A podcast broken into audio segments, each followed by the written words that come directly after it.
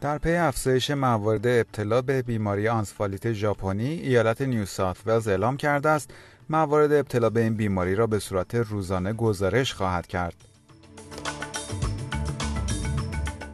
شرکت داروسازی فایزر برای همکاری با پژوهشگران ایالت ویکتوریا در زمینه تکنولوژی تولید واکسن‌های mRNA یک توافق امضا کرده است.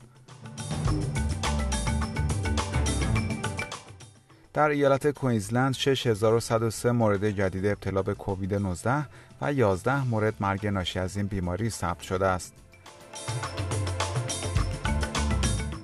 درود بر شما شنوندگان گرامی این پادکست خبری امروز 18 March 2022 رادیو SBS فارسی است که من مهدی قلیزاده اون رو تقدیم حضورتون می‌کنم در پی افزایش موارد ابتلا به بیماری آنسفالیت ژاپنی ایالت نیو ساوت ولز اعلام کرده است موارد ابتلا به این بیماری را به صورت روزانه گزارش خواهد کرد یک مرد حدود 50 ساله هشتمین فردی است که در این ایالت به بیماری آنسفالیت ژاپنی مبتلا شده است این بیماری از طریق پشه منتقل می شود. در ایالت ساوت استرالیا نیز شمار مبتلایان به این بیماری ویروسی به 8 نفر رسیده است.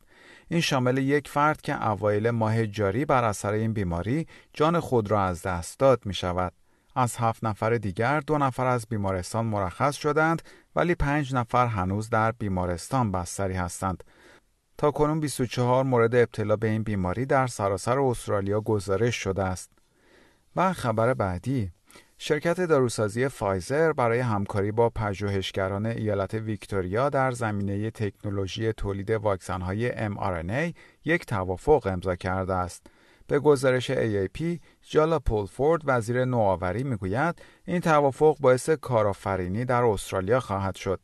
وی در یک بیانیه اعلام کرد این توافق با یکی از بزرگترین های داروسازی جهان یک مهر تایید قوی بر های جامعه تحقیقات و توسعه ویکتوریاست و جایگاه ما به عنوان یکی از رهبران جهان در این زمینه را به رسمیت می‌شناسد.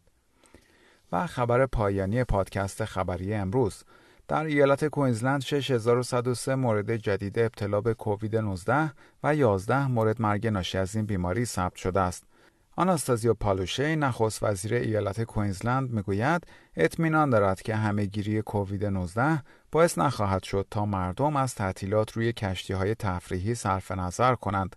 این ایالت در ماه جوان برای اولین بار در 15 ماه گذشته پذیرای اولین کشتی تفریحی خواهد بود.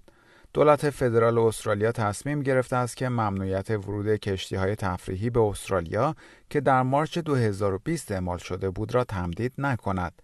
این به این معنی است که کشتی های تفریحی می توانند از 17 آوریل به استرالیا برگردند. Like، share، comment. SBS فارسی را در فیسبوک دنبال کنید.